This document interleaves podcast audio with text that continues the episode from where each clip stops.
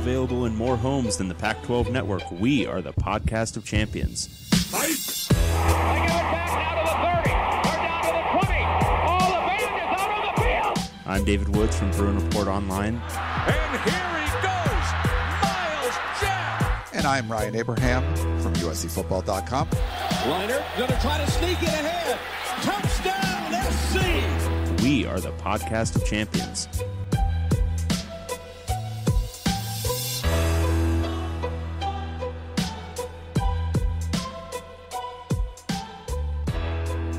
Welcome everyone back to the podcast of champions. I'm David Woods from Bruin Report Online, the UCLA site on the 24/7 Sports Network. And I'm Ryan Abraham from USCFootball.com, the USC site on the 24 7 Sports Network. And together we make the podcast of champions, talking all things Pac 12 football. We are winding down, David Woods, to the end of the Pac 12 season. One pour, big weekend. Pour one left. out. Pour one out for the Pac-12 Pour one season. out. One big weekend. Then we got the championship weekend. And then a bonus game. COVID. Mm-hmm. A bonus game that we're all excited to see, oh my God. Could especially after this weekend. Yeah. Uh, so we're we're gonna get to all that stuff. We got to recap everything that happened uh, in week twelve. We'll preview week thirteen. We got some news and notes, a couple rivalry games, a lot of blowouts, a lot of non-competitive games. Uh, A lot of competitive joy on display. there was some joy, some pain, Some sorrow. lots of pain. I said on the I just we we're recording this on Sunday night, which is not normal. Uh, no. it's going to be Thanksgiving week, and we all got crap to do, so we're going to do this early, uh, early on. But like on the last show, uh, I was like, "You remember Rocky Three, like Clubber Lang? Like, what's your prediction? Pain. Like Mm-hmm. Yes. that's like, yeah, Yeah. Uh, that's going to be my preview for USC BYU's pain. That should actually be your preview for every USC game yeah, going forward. just pain. Uh, but we're going to get to all that stuff. If you have any questions or comments, concerns, uh, you can email Dave directly. I'll give you if you. No, I'll give you his home address or pac12podcast at gmail.com is the email address. Uh, you can call or text us at 424 532 0678. I tweeted out uh, earlier today. We got a bunch of text messages to get to, so that's cool. You can, tw- uh, and if you want to tweet us, you can do it at Pac12 Podcast. The website is pac12podcast.com. It's got all of the old episodes on there, and you can go over to reddit.com slash r slash podcast of champions to talk with other POC listeners about the Conference of Champions. And of course, on Apple Podcasts, you can rate us, follow us, the Podcast of Champions. Give us those five stars. We love it. We're going to save the reviews. We got a couple of new ones. We're going to, since we just did a show, or I just did a show a couple days ago, we're going to save it till next week when we recap basically the final week of the regular season. And then we'll take the best uh, review that we got there and we'll give you a hundred dollar gift card to Jockey. So I have one of those left.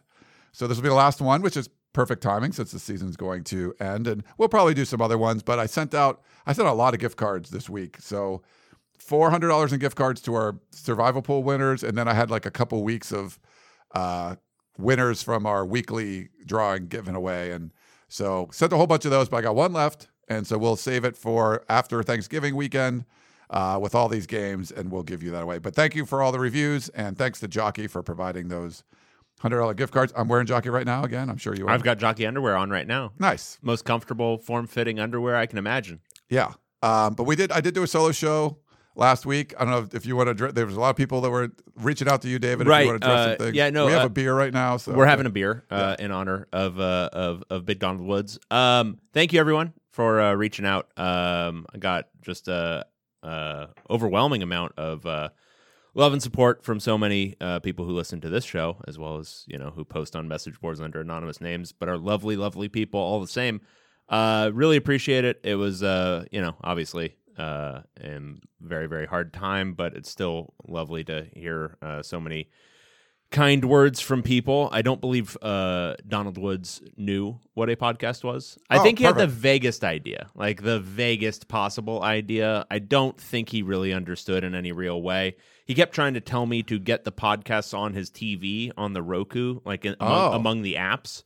And You I was like, I can do that for you. You could Spotify it. But then he was like, "No, but I want," and it was it was very very difficult to explain it to the man. Uh, but uh, lovely person, miss him a lot. But thank you everyone out there. that picture was awesome. Like, Yes, yeah, that was really uh, I could see your personality in his face. Yeah, yeah, no, just uh, you can never make a serious expression uh, to a to a camera. Yeah, that was uh, that was my dad. That was great. Well, we had we I had owed Dave beers from a bet. I think it was the UCLA LSU game, and uh, we had two left in the fridge. So we're like, oh, let's pop them open.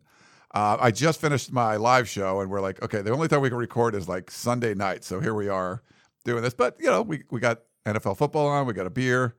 It's uh, not a bad thing. Couldn't be bad. You know what? Better a little money makes it better. And uh, so That was a transition. I right want you there, to go over to my bookie. We both, Dave and I both, I, of course, I didn't get to catch up to him, but we both went four and two our picks against the spread. I, as I told you, I've put money into my my bookie account, and I've more than doubled it in the last, I think, three or four weeks, I guess, since we've uh, started doing this. But I've two two times this week I made multiple unit bets. Like I have a regular unit that I would bet for each game. Uh, and I hit both of those, UCLA and Oregon State. So it's been great. And uh, this week, they're all, you know, for Thanksgiving week, they're going to have a special promotion. So these are the ones you want to do, the free promotion. If you if you put your money into my bookie, use promo code PAC12, and they will match you your match double your initial deposit up to a thousand bucks. But these freebies are where you can really make money. If you go to bet the spread this Thanksgiving between the Raiders and the Cowboys over at my bookie, when you win, you win, and if you don't, my bookie will refund you up to two hundred fifty dollars. So you can't lose the bet. That's what it's all risk. I mean, no risk, all gravy. So I love doing these. Uh, I think I bet one of the UFC fights, and it's just like doesn't matter. Whatever happens, you win. Um, so get in there and do that because if you have a bad week, you get that free bet, and it sort of just makes up for it. But you can also double your initial uh, deposit. Like I said, promo code PAC12. Double your initial deposit, and uh, you can make out with there too. So feast risk risk free on Turkey Day with my bookie, and make sure to stick around for seconds as they gear up for what should be a fun Black Friday with tons of odd boosts they will have you on your belly and your po- will they will have your belly and your pockets full. So bet anything, anywhere, anytime with my bookie. That was a beautiful read. Oh, thanks. Uh, you know, I I I'm enjoying it. Like this is making my picks more fun. Even though I'm below 500 still, you just creeped above 500 in Mhm. your picks. That's good. I, I noticed. Uh, but the fact that I'm like strategically betting, so I'm still making money. I've had I've had some good weeks too, but um, it's helping me. It's Just like, for context, um, as Ryan is um, dissembling there, uh, he is 34, uh, 41, and 1 this year Mm. in his picks.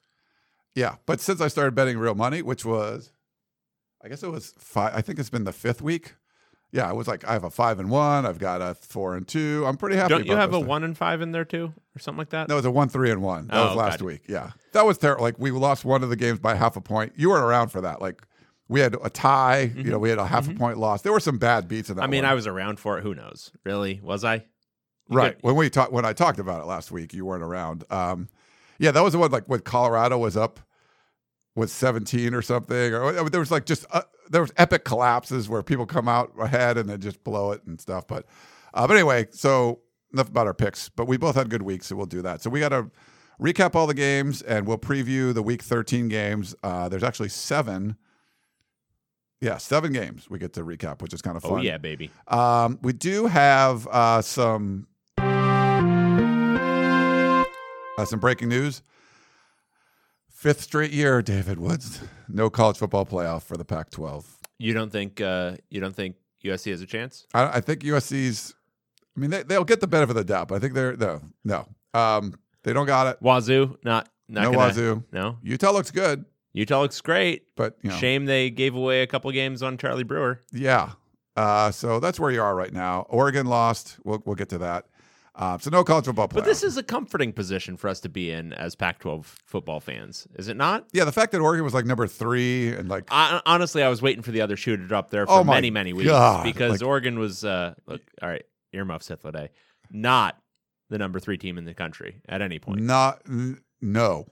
And I get you beat Ohio State. Like perf like that was great. Like that was a great great game. But they haven't looked like that since. Like no, that was the only all. game this year where they have looked like they've been firing on all cylinders, and they also like very obviously got Ohio State on a down day. Yeah, yeah. Um, but now it, uh, yeah, I mean the league is what it is. I think it's uh, the worst Pac-12 we've seen in probably two decades, um, at least. Um, it's a it's a very down league this year. Um, But I think what you're seeing now, and we'll talk about this more when we get to the game, is a Utah team that is coming into its own, and that looks like next year. I mean, we, we're constantly doing this next year in Jerusalem thing, but next year, Utah looks like a actual contender, um, and built the way, um, kind of like how Washington was, where they're not going to be like that uh, Bud Elliott blue chip ratio.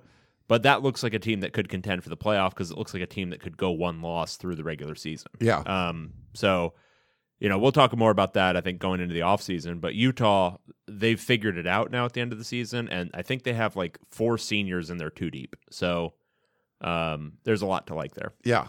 Uh, but we'll get we'll get to all that stuff. But yeah, no college football um, playoff there. Uh, it's it's so it's Sunday night, so I feel like we're kind of like the uh, no truck stops podcast, where like there's going to be some breaking news. But as of now, no one's new been's fired in the Pac-12. Um, I got to mention that you're. Uh, I think Kyle Bunagora was asking about the Apple Cup, what should be called, and you said the the application bowl. Is that The, correct? the, the application cup. the application cup, yeah, which is great. Yeah, I think it should be. Um, Um, and I think everyone should be applying. Those are two great jobs. I'm going to apply, certainly. but uh, no new firings as of as of right now. Maybe on Monday people get fired or something. I, I'm assuming there's not going to be any I, more would, I, firings. I don't think there's anyone who would make sense right now. I think it would have to be next Monday. But I think you've got to say Herm, real chance. yeah, Uh, David Shaw? David no. Shaw? Hell no. They're three and eight, buddy. Okay, can I can I tell some people some stuff? Yeah, tell Can I say some stuff. Stanford is butt? Yes. Stanford is butt. Where are you, Zodiac Killer? Where are you? Are you going to call and sing on my voicemail now? Because you know what? Stanford is butt. They're ass-tacular. They are so bad. They're I picked them last week. I picked them. I thought Cal would have like some COVID hangover. So like, uh, no, No, Cal picked up, uh, and that's uh, right where they left if, off. if you want a worrying thing for UCLA, when, when have we ever seen UCLA have a hangover after a big win over USC? Never, No, never, never never, never happened. Uh, and Cal, okay, if you go back and look at Cal's like last four games and discount the Arizona one where they had like four guys healthy, yeah, they've been, uh, they've been kind of a juggernaut. and I, I feel like the COVID screwed us because we knew like Cal was going to be good, you know, and like that USC spread was like I was just salivating to take Cal in that one, Mhm. and lo- you lose out on it, and then they you know they had the COVID thing and all that. stuff. Oh, you're not going to lose out on it because it's still coming. It's still coming. There's still going to be a game at. Is that at the Coliseum? I know it's at the it's at in Berkeley. Okay, so it's still going to be like an even game or Cal by three, and you got to load up on Cal. Oh my God, I'm going to put five. it's I- going to be incredible. what was the? I forget what's. I put five units on the one. The Oregon game, like Oregon. Uh, I forget who they were playing, but I was like, oh yeah, Oregon's going to crush this team, and they Yeah. did. Um, but right now, yeah, I'm going to put a lot on the Cal one. But anyway, so no coaches firing, uh, no fired. Um, we do have some coaching news. So it looks like Arizona defensive coordinator Don Brown is going to be the head coach at UMass. He was there before when they were FCS, I think it was the head coach there. Um, quite a journey from Michigan to Arizona, now back to being a head coach. Yeah. I think that's good for Jedd Fisch. Like you hired someone that was good enough that someone's going to make them a head coach. Like I think they look like a positive team. Like they look like they're going the right direction. They're, they're bad. They're bad. But and I, they're pissing me off because I picked them too, and they they really shit the bed. Uh, but we'll get to that. But that I, you get your you know your defensive coordinator becomes a head coach somewhere. You probably did a good job hiring your defensive coordinator. Okay, fine. Is that fair? Yeah, I think it's fair enough. Um, I think it's a retirement gig for Don Brown. I think he's taking it because it's an FBS head coaching salary, and he can just you know waltz off into the sunset with it. Um, yeah, I mean, you weren't going to have him as your defensive coordinator forever. He's 65, 66, something like that. Um, so, you know, to get things righted a little bit, and now you uh, either promote from within or go hire a new defensive coordinator. Um, I don't think it's the worst thing in the world for Jedd Fisch. I would say that the reason for their resurgence has actually been stability on offense um, the last few games. Uh, Will Plummer, I, I don't think is a good quarterback, but he's at least not been a disaster uh, the last four games um, as they've kind of, you know, shown a little bit more. Um, and that's what it's going to have to be for Jedd Fisch is he's going to have to figure out that offense. Um, but you know, I liked some of what Don Brown did defensively this year. I mean, obviously the stats don't bear it out, but there were times where Arizona actually looked pretty decent Yeah. defensively. Um, so yeah, I mean, we'll see. We'll see what they end up hiring, but um, Yeah, I mean, I, I don't. I think you can spin it as a good thing. I don't think it's a great thing because I think Don Brown was a big part of why they were, you know, decent. But um, you know, I, I think it's it's fine. It just depends on who they hire now. Yeah. Well, good luck to you, uh, Coach Brown, out in the Berkshires. I got into UMass. I, I went to high school in Massachusetts, so that was one of my like kind of safety schools or whatever. But yeah, it's not bad. I think Dan Wetzel went to UMass, the Yahoo longtime Yahoo college sports writer. That's great. Yeah. we love UMass. Big UMass, guys here. Uh, yeah. Okay. So Arguably the worst FBS program. I think they beat UConn though, like Mhm. where your boy Jim Mora is going. Oh, yeah, yeah. didn't, you didn't get to talk about that.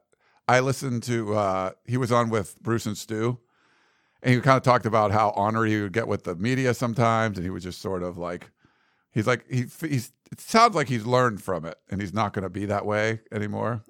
You don't think so? I I like uh, so personally I like Jim a lot. Like I think he's a really good guy. Um, but he has highs and lows, and uh, I think if he's being fully aware of his own personal, uh, you know, things, I don't think he's at his best when he's not having highs and lows. Like I think he's got to have some, you know. When he's feeling ornery is actually when he's doing pretty well. Um, Ah. So I think uh, no, know who you are. Who you are is somebody who's going to be a little bit of a dick sometimes, and that's fine. Okay. You just got to know who you are.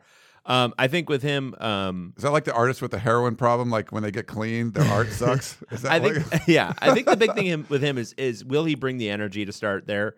Uh, UCLA, I think he's quickly going to realize was set up for success for him in many ways with its ability to recruit um, the area so quickly and the amount of talent that was in the program for him to immediately like utilize better. You're not going to have that at UConn. You don't have a fertile recruiting base. It's going to be really, really hard. Um, he's going to have to do it probably with X's and O's and then out recruiting like Rutgers and those sorts of schools for like low to mid tier three stars. And do you have the energy for that? If you've got the energy for it, then I think he can bring it and get the talent level up. But it's not going to be like it's you know a bunch of Anthony Barrs left there to uncover. It's it's UConn. He he kind of took a shot, and I think it was sort of like he. First of all, he was upset that he got fired. He didn't think he should have got fired. Um, no, it was personally very hard for him. and but he when Bruce was talking about like the challenges of UCLA, and he's like, one of the benefits is you have this tremendous recruiting base, and like Jim Mora interrupted him and said, I wouldn't say it's tremendous. So he he sort of was like, it's good. Like so I don't hate that argument because it's if you're comparing it nationally, like if you're comparing it to what Georgia or LSU or Florida has or Texas, yeah, it's it's in there, but it's not the best of them. It's probably right now what Georgia or, LSU or Georgia or Louisiana. Um, but I don't know. It's a useless caveat because you have enough. The thing is, you have enough talent in the LA area, especially given how down USC was during the entire period where Jim Mora was there, to have done a lot more than he did. Yeah. Um, he, he squandered a lot in the last three years. Um, but you know, whatever makes you feel good. Um, you know, you got to. Well, everyone's got. I tell, felt like that was something to like sort of like make himself feel good. It was- yeah, everyone has to tell themselves a story, right? yeah. Like we can't all just be truth tellers about all the you know the things we've messed up. All right. Well, we're gonna recap the games. Did you look at my power rankings that I sent you? Probably not. All right. Well, we're just gonna go Not with even once. We're going with them. So last week I didn't change them at all, mostly because you weren't around. But it was pretty much. I, I probably should have had Washington lower, like Cal higher and stuff. We'll see if you agree with my rankings. I feel good about these. I'm looking at. You're looking at them. You Yeah. like them? Okay. Um. All right. So let's get The to- only thing I would have said is maybe Cal switched with the team right above it. I, I could see that. Um. But you know, this the, the way they're playing right now, they're Yeah, playing that's better. power rank. Yeah, they're yeah. they're playing better. Um. What, you want me to do that real quick? Yeah, I want you to do it. Okay, I'm going to Yeah, do that no. right now. Well, why don't you say something to the audience will I? Hey, audience. Uh, it's me, Dave Woods here. Uh, you haven't heard my dulcet tones in a week. Sorry for that. Uh, but now here they are. Yeah, Yeah, highest rated show we've had in a long time on Thursday I bet. since it was just me. Like, I, I bet. No, I bet it I'm was apparently the popular one. the clean audio. They were like, "Gosh, thank God that guy's not on there anymore." no, uh, it's actually pr- probably going to be worse. I haven't looked because it's usually you need to like the more days it sits, you know, the more it soaks. Yeah, yeah. The, the, the episode hadn't soaked very long. We're doing another one, so it's probably not going to do as well. But Well, no, and the later in the week we put them out, just we don't get the kind of listenership, but that doesn't stop us from No. continuously doing these things Yeah. at, And we- like Thursday afternoon. We do appreciate. We love the listenership, and thanks for everyone for tuning into this. I feel like we've helped like have these other Pac-12 podcasts sprout up. You know, Mhm. not just because we suck and they're like, wow, we can do a better job than that, but so like, hey, there must be interest there. People are writing in, they're calling in. Um, there's Pac-12 p- fans out there. they don't understand, of course, what we know, which is that it's one guy signing up for a million different email accounts and sending us emails. It could be. There's definitely Rusty Fence, come on. Hitler Day, all those. Yeah, yeah. Uh, okay, why don't we get to our uh, number 12 team? Stanford Cardinal. I think just for you, I called it the big game. Uh, but they, uh, yeah. But they was were, it really? Yeah, they were uh, hosting our now number six team. California Golden Bears. I mean, holy shit. This was so bad. Uh, yeah. I mean, I never felt worse about a pick. yeah. I don't know why you did And that. to you sent me like one and a half point spread, like San was getting one. I think it was like five. Like I think you screwed that up. Was it really? I think it was more, but it still didn't matter. I was like, I was gonna be like, if they lose by like three, I'm gonna be pissed. I would have taken Cal minus seven. Like I would have Yeah. taken Cal minus anything.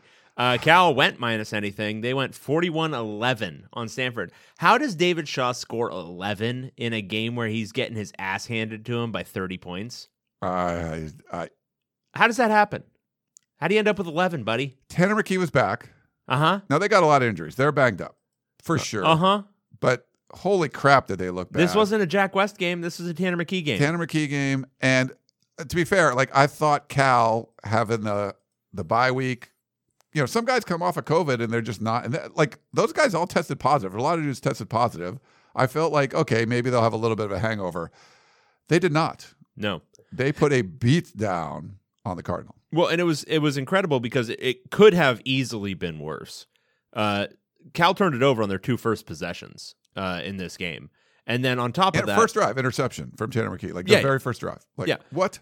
But Cal like they also had two long drives end in field goals. Like it it this should have been like a truly uh, biblical type beatdown, the kind that we'll talk about later in a rivalry game. Yeah. but instead it was you know merely 41 to 11 uh stanford was awful uh their defense is horrible they haven't been good now in years on defense uh david shaw should be fired he's clearly lost the plot they can't they can't reload the way they used to but also their defensive just scheme and everything looks outdated and awful um, they're not overpowering guys the way they used to their strength and conditioning i don't know if it's you know, maybe they're not using the proper chemistry anymore. I have no idea, but they don't look good anymore. They don't look strong and tough and big and monstrous. Um, they allowed Cal, California football, the the mighty Golden Bear, The team that does to run offense? to run for 352 yards. Holy shit, David Shaw. 636 yards for the team that not too long ago we talked about you shouldn't try to offense. My God. Like Bill Musgrave is whooping your ass like that? it was bad. I was uh, in the press box watching so I forget was it I think it was before I think it was before the USC game. I forget the timing on this. Um and I look my little uh, iPad. Yeah, I think the Oregon Utah game was on at the same time or something. I forget when the timing was, but I'm in the press box next to RJ Abadia, you know, former publisher of the bootleg. And I'm looking at RJ. I'm like, what are they doing? So, like, yeah, Stanford throws a pick. Cal fumbles it right back. Um, Stanford gets a fourth and goal at the three. I, I applaud David Shaw for going for it early in the game. They try a quarterback sneak. It wasn't like the like the two and a half. It was like the three and a half. Like it was. I thought it was four, and then they called it three. I'm like, okay, but it was beyond the three yard line. Literally a quarterback sneak. Like not.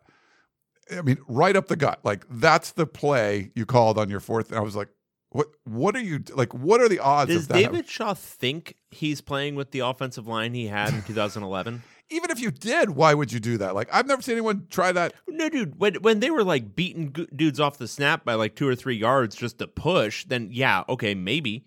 But uh, their offensive line hasn't been that good in years now, too. Yeah. It, he's he's he's coaching these games as if he has the team he had eight years ago. it's bad. So 636 yards, the most in the history of this rivalry. 124 years. So There, that was the first of uh, a couple of firsts in a rivalry there was game. many firsts uh, going on. But for the point of David Shaw being fired, and Chase Garbers good, like he's good. At, he's he's good. Um, if people say, "Oh, Tanner McKee's the MVP," it's Garbers again. Uh, he's been the MVP of the, the league for the last decade. But what this could do is maybe force Shaw to fire like Tavita Pritchard or somebody like that. He doesn't fire people, right? Um, continuity. He's like the Pittsburgh Steelers, whatever. I don't know. I don't think see him getting fired at all, but he should be fired. Like this is awful. Like this is an awful season. They have actually a pretty good recruiting class, but they've not done the transfer portal well. They've not. It, it's just it's not good. Like this is their butt. Like I told you, their butt. Their butt. I want the right. Zodiac Killer to call in. Let's give it up. Like they're going to get ass blasted by Notre Dame this weekend, right? It's going to be awful. Yes. Okay, so looking at the last three games, or last three seasons, they are four and eight, four and two, three and nine. Yeah. They're going to be eleven and nineteen over the last three seasons. That guy cannot keep his job. I mean, if it was 1939, you could, but you shouldn't in 2021. But I think he will. Like, yeah, I Oh, don't boy. see that changing. Okay, another. So that was disappointing for me. Uh, this was also disappointing. Number 11, Arizona Wildcats. and uh, taking on their up, taking on their number three team. Washington State Cougars. That's correct, everyone. A six and five team is the number three team in the league. A six and five team that fired its coach midseason is the number three team in the podcast of champions power rankings. Yeah, Uh, yeah, I mean, they uh, very clearly outclassed Arizona in a way that few teams actually have recently. Uh, Arizona's hung with basically everyone. This is the first game that felt like a true blowout that Yeah. they've suffered since San Diego State. Uh, A- Arizona was non-competitive in this one. Uh, Washington State was able to move up and down the field pretty easily, um, and Arizona just wasn't able to find the consistent offense that they've sort of been able to do of late. Um, and the end result was a 44-18 uh, shellacking, really. Um, and it was, uh, I think it was 44-10. It might have been. I think it was 44-10. it was bad. Yeah, it was really bad. It's it was a really, really, really bad performance. Um, and uh, end result uh was uh was a disaster. You picked uh, Arizona in this football game. I did. So getting 15 points. Mhm. They've been very feisty.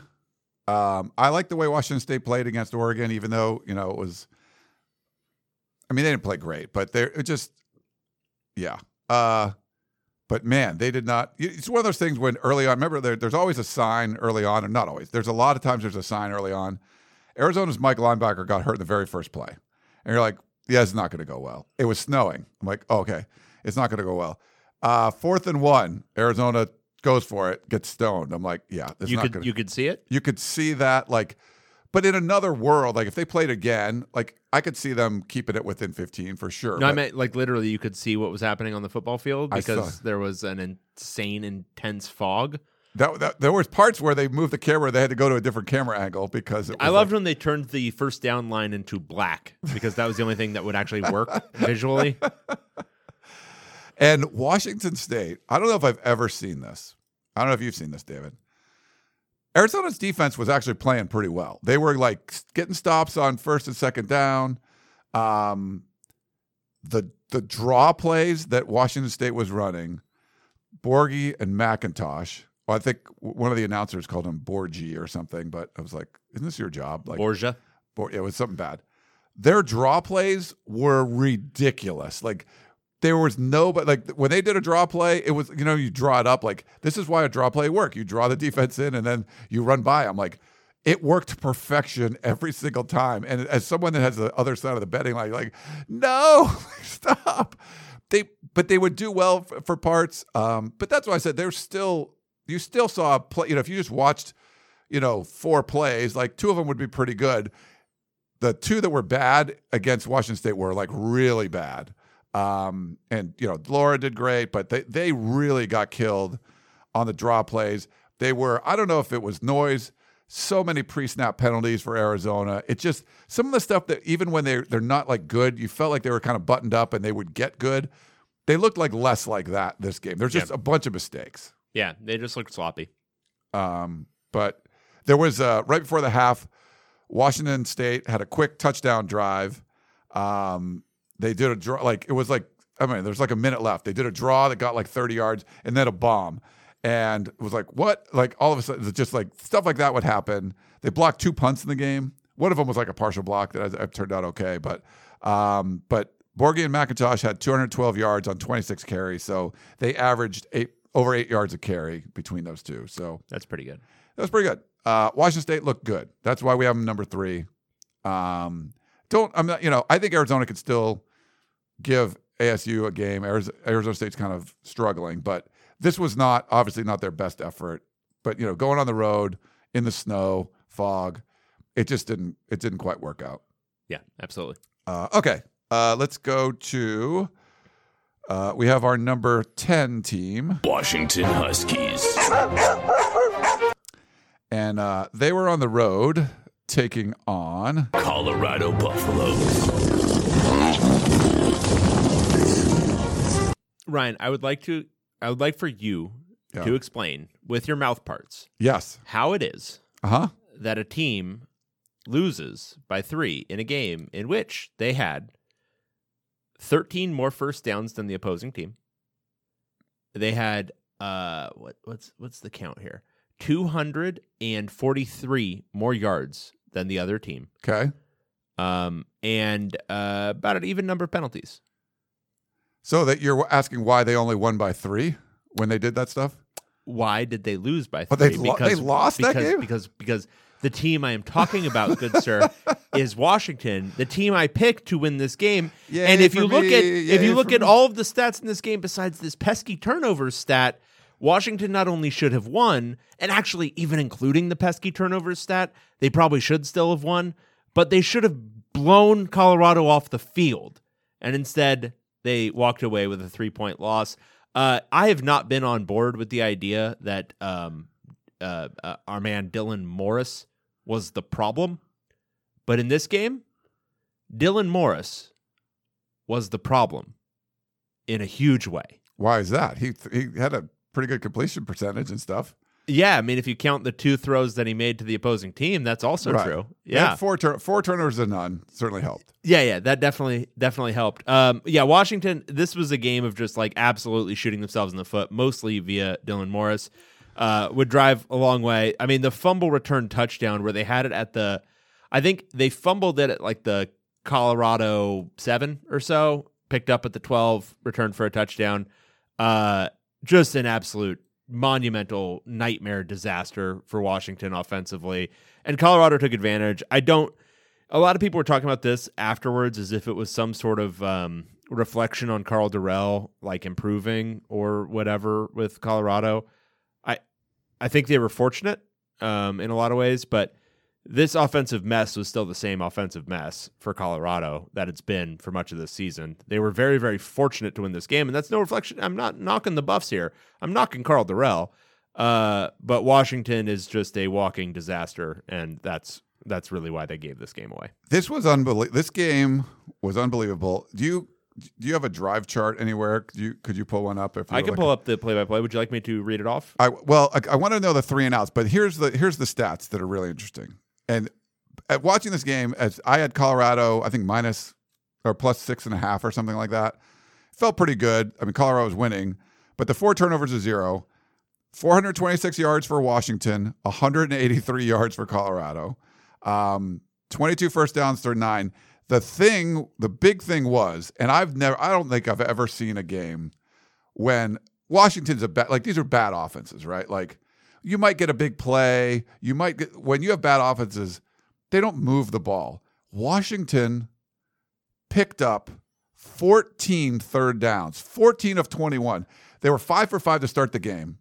They could, like, literally third and 15, third, they would find the tight end. And it was like, it was unbelievable. I'm like, Colorado, you would, they would get, they would like, you know, tackle for a loss, incomplete pass. It's third and 12 and instant first down. It was crazy how many times a bad offense was picking up first downs on Colorado. That was insane to me. And Colorado would just never score. They'd be three and out, three and out, three and out. What do you do you have it? Is it bad? Like So the three and outs, there was a sequence in the first half where it went um, uh, Colorado three and out, Washington three and out, Colorado three and out, Washington three and out, Colorado three and out, which is insane. Yeah. I, I don't. I- That's that's the kind of um, football that drives you absolutely mad. that was like so Washington got their first five third downs and then they missed like three or four. Then they didn't miss like for the rest of the game. yeah, yeah. And then so in the second half, uh, Colorado went three and out, four and out, four and out, and then a 14 uh, play touchdown, and then three and out, and then end of the game. Nice. But like they weren't doing anything. They were just allowing. It was sort of like um, they were just returning serve, sort of um, Colorado, and just allowing Washington to just make mistake after mistake after mistake Yeah. and it was uh, brutal to watch. Uh, I don't know how you can keep going with uh, Dylan Morris. Okay, but he was 33 of 52, 387 yards, two touchdowns, two picks. Lewis, 14 of 25 for 112 yards. Like, I think I'd rather go with Morris over Lewis. Yeah, one of them lost the game for their team. and it wasn't the guy who threw for 112 yards. I would rather an inert force than a negative one. Uh yeah. So they had so this was so Washington um was down at like the three. So it was uh what's it called? It was first and goal from like the three. And and I think Colorado might have been up three nothing or something at the time. Yeah, they were up three nothing. Wait, And I'm- hang on, hang on, pause, pause. Yeah. How are we still talking about this game? I because there's some interesting stuff you have to look.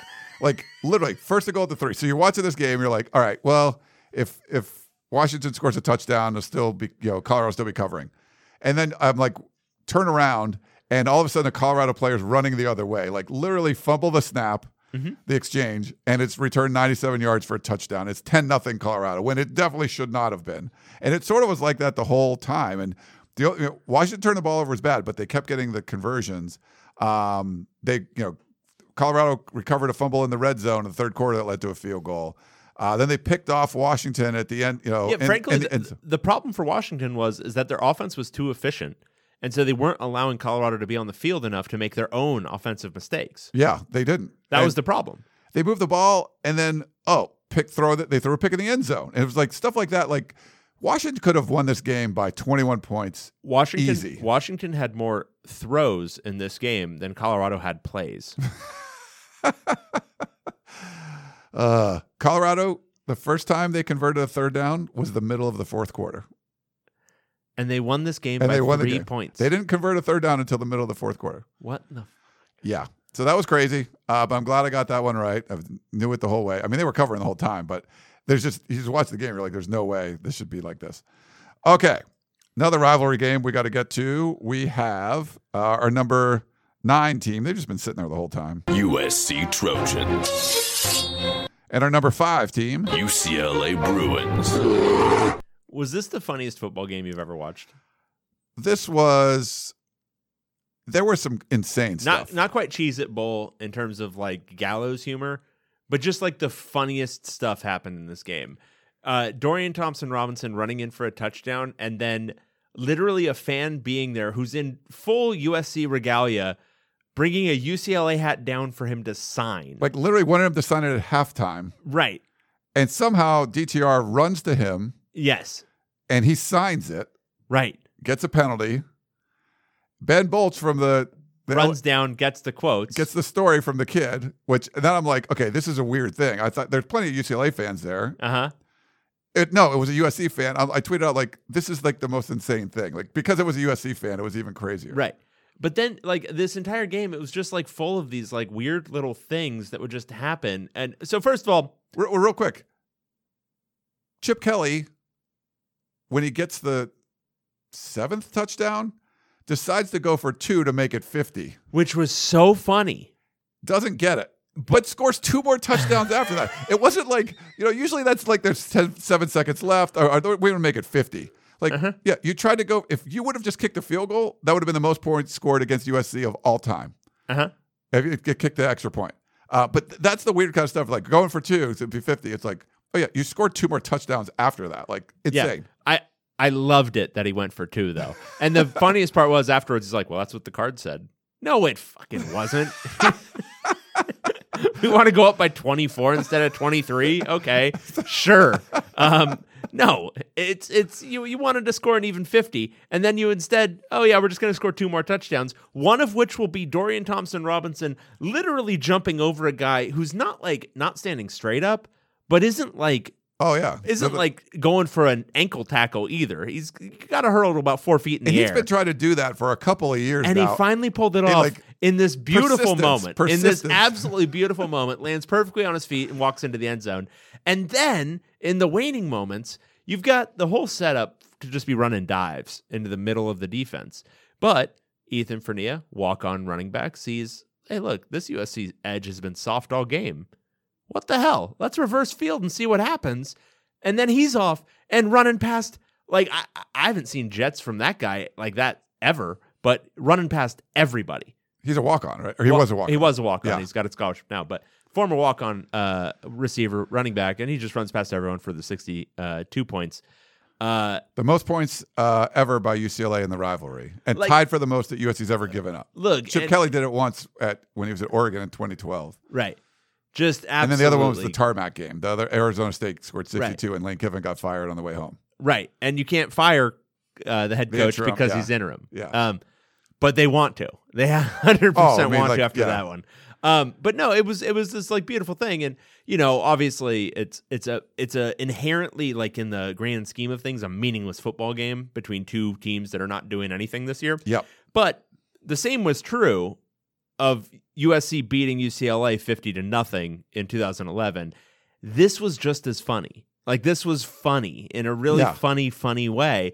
And watching like Zach Charbonnet, we were just talking about this before the show, but like in the first half, you know, the first two series for USC, they got picks on both of them. Uh, first three series, I want to say, they got picks on the first two. Um, you know, Dorian Thompson Robinson throwing uh, into coverage, and then uh, the third series, I think they looked okay too. Um, and I was like, oh, oh shit, USC actually came to play. You know, they look like a USC team should. And then you just saw them get softer and softer and softer Yeah. throughout the game. like like, it was like, oh. I'm tired. I don't want to play anymore. And you've got Zach Charbonnet at the beginning of the game, you know, struggling to get his three, four yards, you know, trying to get, you know, just grind out the game. And then in the third quarter, getting 15 yard chunk, 15 yard chunk, 15 yard chunk. As There was guys one just, drive he had four carries that were all over 10 yards, like in a row. I think. Oh yeah. and it was just guys bouncing off of him. Just had no interest in tackling him whatsoever. Um, it was the most because I won't say like UCLA has looked physically dominant at times this year, but I won't say it's like a Stanford team. Like it's not it's not 2011 Stanford. They're they're pretty good physically. Like they're pretty good offensive line. They're pretty good at manhandling opponents. But the disparity between these two programs, from like a, just a strength and conditioning program uh, uh, standpoint, could not have been more stark in this game. Yeah. like just two two two teams playing a different style of football. Um, and USC, I think if you've got one big takeaway from that, if you're a USC fan, first, obviously, well, two big takeaways. First, obviously, there's a there's either a talent or a development issue going on, like a major one. And then second, on top of that, the strength and conditioning, everything involved with how you are building your program needs to be overhauled. And I'm sure that will be with a new head coach. Um, but the the mindset needs to change because I, I don't think you can be USC and run an air raid. I don't think you can do it. Yeah, there's there's soft as it as it comes right now. And That was uh, incredible. the the there's so many weird things that are happening in this game. But DTR starts off first pass pick, then and a bad one. And the second one, a bad one. Yeah, then Dart throws a pick, and then UCLA comes back and throws another pick. And at one, so DTR was 0 for 2 with two interceptions. His quarterback rating was minus 200. Right. It was he could not have started the game worse. No, with two interceptions. And then and then he literally played the best game of his life from Well, that he point threw on. like two more incompletions, so he was like 0 for 4, and that brought up like I, I tweeted like his two incompletions brought up his quarterback rating like by 100. Like just just so his throws weren't interceptions, it made his quarterback rating much better. They weren't complete, but it made his quarterback rating rise. and then from that point he was 16 of 18. it was he didn't yeah he like didn't miss a throw through these bombs and he went from minus 200 i think his final rating was like plus 250 or something like i don't know if you've i bet you that's a record like first of all no one's ever had a minus 200 rating like that's That's Right. almost impossible to do. And then to turn it around and not go to get like uh, now it's 50 or 100, like to go to 250 or whatever. Like I bet you that's some sort of record. Yeah, that was incredible. I mean, he that was, in my estimation, that was the best game he's ever played, and he started it off with two horrible interceptions. like the first one was inexplicable, and the second one, even if the receiver hadn't fallen down, it was probably a pick. Yeah. Um, and then to follow that up with the way he played, I mean, I don't think he's ever been more accurate throwing deep or more on the money. It's one thing to hit him, but to hit him in stride so that they can actually score the touchdown, uh, that was the best he's ever thrown the ball. Um, no, this was a this was a laugher, um, and it was a. I mean, I had a really good time watching it. I- I'll just be honest. You I- didn't go, right? You were No, no, no, but it was so much fun to watch this game. There's Uh, actually a decent crowd. It wasn't too bad, but late late arriving. I, I put a tweet like right as kickoff happened, and those usually go crazy. And so I have people picking it up and like, look, nobody wants to go to this game. And but I did another picture like the first quarter, and it like it was good. And the UCLA band performed. You know, I love the both uniforms, the home uniforms. That was all good. yeah, it was all wonderful. Now, um, the elephant in the room, Chip Kelly gets to stay another year. maybe. Yay! That's the one that like. So USC fans, you want to take solace in anything? Your new head coach can beat up on Chip Kelly next year. So that's uh, he'll be But, sticking but around. can he? he'll be sticking around. Okay. Because Uh, I will say, even with uh, you know horrible coaching from Chip Kelly, uh, USC's been bad enough that he's beaten them twice now, I know the first year two and two, uh, baby. Nice. Uh, bowl eligible plus. Um, okay, so a number eight team Colorado we already talked about. Our uh, number seven team going the wrong direction. Arizona State Sun Devils. They had to go up to the Pacific Northwest for like the second week in a row, taking on our number four team. Oregon State Beavers.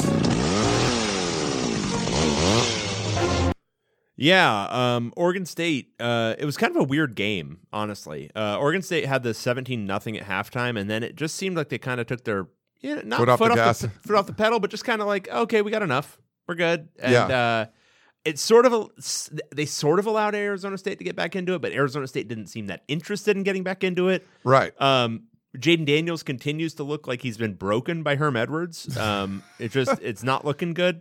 He should probably. There, there's probably some other teams that need a quarterback in the offseason. I'm just saying. I'm not saying, but I'm just Oh, saying. Are you Um, tampering? I'm not tampering. I would never tamper. Um, I'm not even saying UCLA. Real quick. I think there's other teams in the league who could use a quarterback. USC was uh, getting three points, and we both crushed that. I made a double bet on that one. I also made a double bet on this one because Oregon State was getting three points, Yeah, which nuts. no one and no one that talks about the Pac-12 thought that made sense, No, and it nuts. turns out it didn't make sense. nuts. Uh, you had Jack Coletto going for a 47 yard touchdown in this That one. was epic. That Four, was so fourth and cool. one, I It think. so I think it was a fourth and one. It, was it even a fourth and one? I thought it was like fourth and two or three. Oh yeah, yeah, yeah. You're right. I think it was like fourth. yeah, it was like a long one because everyone was like, "Oh God, do you really want him in there right there?" And uh, then he like it was Rod Gilmore, you know, saying something stupid. Oh yeah.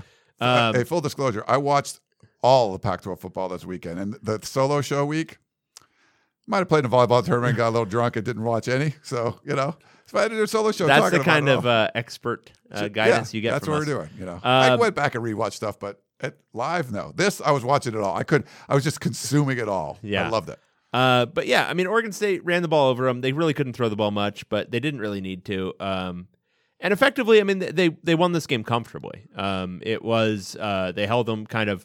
It was kind of like uh, you know a, a dad, you know, or like an older brother playing with a sibling, you know, putting the hand on the forehead. No, you can't. You can't hit me. You can't hit me. No, Um, they're like playing one on one on the driveway. You're like, I could block every one of his shots if I want to, but I, I don't want to do that. I'll let him get a layup or It two. is it is sad what happened to ASU's football team this year. And they were down a lot of guys in this game. We should say that. Like they were down a bunch of dudes. They so were. They were um they were out some guys. So that that certainly factored in. But um there was a lot of promise to this football season uh, football season and now they're two and three in their last five. Um and they've got to salvage it with a rivalry game win over Arizona, but still eight and four, I think, is far eight and four in the manner in which it came is uh, below what I think people wanted out of this ASU team, especially given the uh, the uh, NCAA sacrifices that may be made to make this happen. If only anyone could have said, just waiting for the other shoe to drop, things are going to go bad for this team. I wish someone would have known that beforehand and uh, said something. But yeah, this.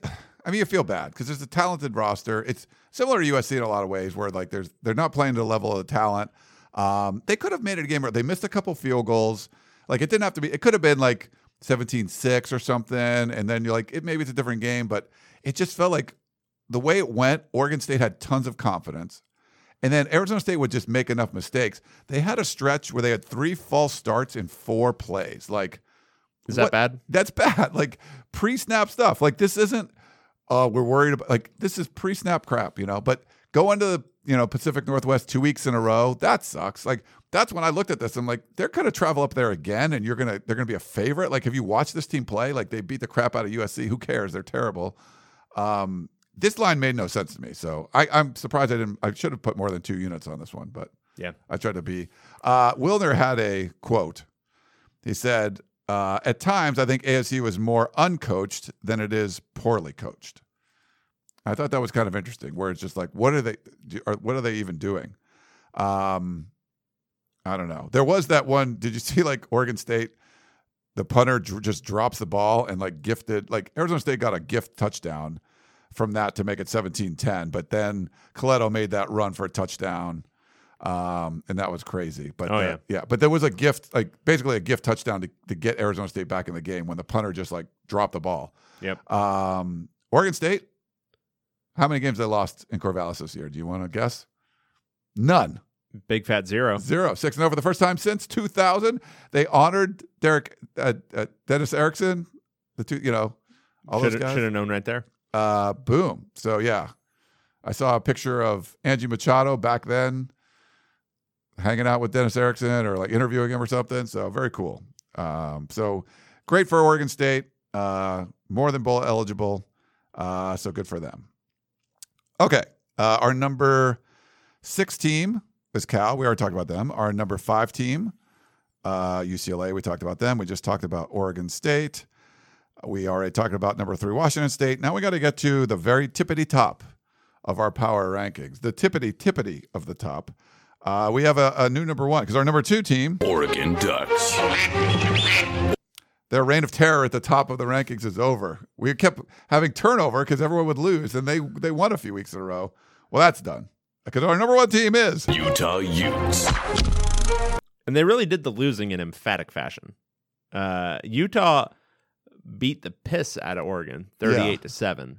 Do you, ever, Uh, do you ever watch those Eddie Murphy specials back in the day? And there, was- there was one, it's like it's early 80s, this is before your time. And uh, they're talking about like assassinations. And he's like, Sadat, he shot the Pope. He's like, You shot the Pope? It's like, yeah, I wanted to go to hell, but I don't want to wait in line. I want to take the Hell Express. Like, like I want to get out of the college football playoff, but I, I want to do it in dramatic, super fashion. I'm going to get my ass whooped by Utah. I want to be down 28 nothing at half. I thought I already showed you by losing to Stanford that I did not belong here, but I'm gonna really show you now.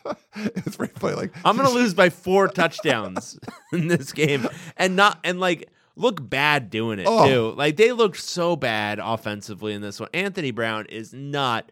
He is not a playoff contender quarterback. He just isn't, and he hasn't been in any game this year besides maybe Ohio State. he was he was good in that game. Yeah, he was but- good in a couple other games. But other than that, he's been mediocre at best.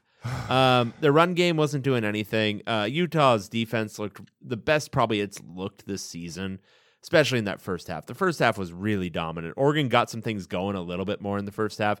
They probably could have scored a little bit more in the second half. They were trying to, you know, they had two turnovers on downs. Like Oregon Yeah. was trying to make some things happen. Um, so the the score maybe looks a little bit more lopsided than the second half was, but I don't think this score is accurately reflective of what that first half was, which was out and out dominance from Utah. Um, 28 nothing and a half is pretty good. yeah, and wrapping up the half, the first half with that Un- Britton Covey punt return for a touchdown So this was so sick. So so early on, so Utah scores. Oregon moves the ball a little bit, the field goal blocked, whatever. But it ends up being 21 nothing. They I mean, it was like less than a minute left. Utah scores in the first half. And somehow Mario Cristobal completely botches it. There was only like 27 seconds. They got the ball with 27 seconds left. Okay, it's 21 nothing. Oregon has the ball, 27 seconds left. No matter what, you finish either in the end zone or with no time on the clock. Right. They did not. They two incompletions. Um, they end up calling a timeout. They punt the ball to Britton Covey. So that was a mistake. So you you all you need to do is like get rid of 27 seconds. Don't give Utah a chance. All right, you screwed that up. Well, now, okay, now you got to punt the ball with six seconds left or whatever. obviously just don't punt it to Britton Covey. Like just punt it out of bounds. It doesn't know what. Right. Like Whittingham will take a knee. No. You mean you don't punt like a line drive to Britton Covey? gives him a bunch of room to work with. Well, uh, You could, but then they might return it for a touchdown, and now you're down twenty eight nothing, and Cincinnati is like popping champagne uh, over there. That was so. I mean, it was That so- was insane. It was beautiful. Um, Utah looks great. I mean, they they really didn't try to do much offensively in the second half. Um, basically, just trying to run the ball and, and put this game away. Um, they looked awesome. Uh, that first half was uh, the best they've played this season. Um, I'm really excited about Utah football next year. I'm perpetually excited about Oregon football just because they have so much talent stockpiled. But again, earmuffs Hithliday. Uh, they've got Mario Cristobal as their head coach, and that's going to be a limiting factor. Um, you know, because he he both giveth, he giveth the talent, and he taketh away. Uh, clock management issue, like that's this is something that we cited. What was that? Two years ago, three years ago, with the Auburn game. Uh, Yeah, where there was bad. gacked away um, the end game there. And then game management issue punting to Britton Covey. You know, Um, like- it's just uh, uh, some some pretty basic stuff. And the thing is, like for a head coach in game, there are like I don't know five real responsibilities. You've got an offensive coordinator, you got a defensive coordinator. You make like fourth down calls and you make game management decisions. Screwing those up on the regular, you're screwing up a big part of your job. Yeah. Um. And yeah, your job. I mean, for what he's done. I think you would still call him a good coach in the Pac-12 because of the talent acquisition, because of the uh, mindset stuff. Because in in games like this, um, they generally do get up for them. Uh, but the game management stuff, it's just you, you can't be that bad at it. Um, and he's pretty bad at it. So hopefully he gets better. I hope he does. yeah. When he's coaching Miami or something, or yeah, he- maybe. Who knows? Uh, Oh. no, I think I think he'll stick at Oregon. Um, but uh, you know they've got a they've they're getting to the point now where they've got too much talent to continuously like. It's not even losing to Utah, but losing to Utah by thirty one. It's not you know losing a couple of games. It's losing one of them to friggin' Stanford. yeah, You can't do that stuff. Stanford's bad, Stanford's really bad. but they beat USC and they beat Oregon, which is funny. Well, USC's ass, They- big USC ass. Is, yeah, USC's bad, uh, but Oregon's not. They're not great, but they're not. Uh, sorry, Hithliday. Um, I've I've forced Hithliday to put on a lot of earmuffs, and it's tough for him because he listens on like three x speed. does he really? He must because he like comments on these things like twenty minutes after they're It- done. it's a pretty quick. Yeah, like he's sending a comment right now. We haven't even put it up yeah, yet. so. he's seeing the future. Uh, okay, well that's the uh, that's the week twelve. Uh, like I said, Dave and I both went four and two. Um, we got seven games this week, and uh, we'll see how those go. So we're gonna get we're doing this on Sunday night. Um, it might not go up till Monday morning, but Sunday night uh, we're gonna get the initial spread. So these spreads might change as we go, but we're just gonna pick on the the initial ones. Haven't done any research on any of these, so Why would be- we? Yeah, because it's just gonna like um, you know, just from what we've known. So let's get into our preview. So first up, uh, do we have a name for this rivalry? You know, um, there's a Friday game, I believe. It's, I don't know, it's like the Mountain, whatever. But anyway, it's Colorado Buffaloes. At the aforementioned. Utah Utes. So this is a one PMer on Fox, uh, Colorado, traveling to number twenty three Utah. All right, are you sitting down? I, I am right now. Utah's a twenty four point favorite in this football game. Oh, I was really close to saying Utah minus anything, but twenty four is giving me pause. yeah.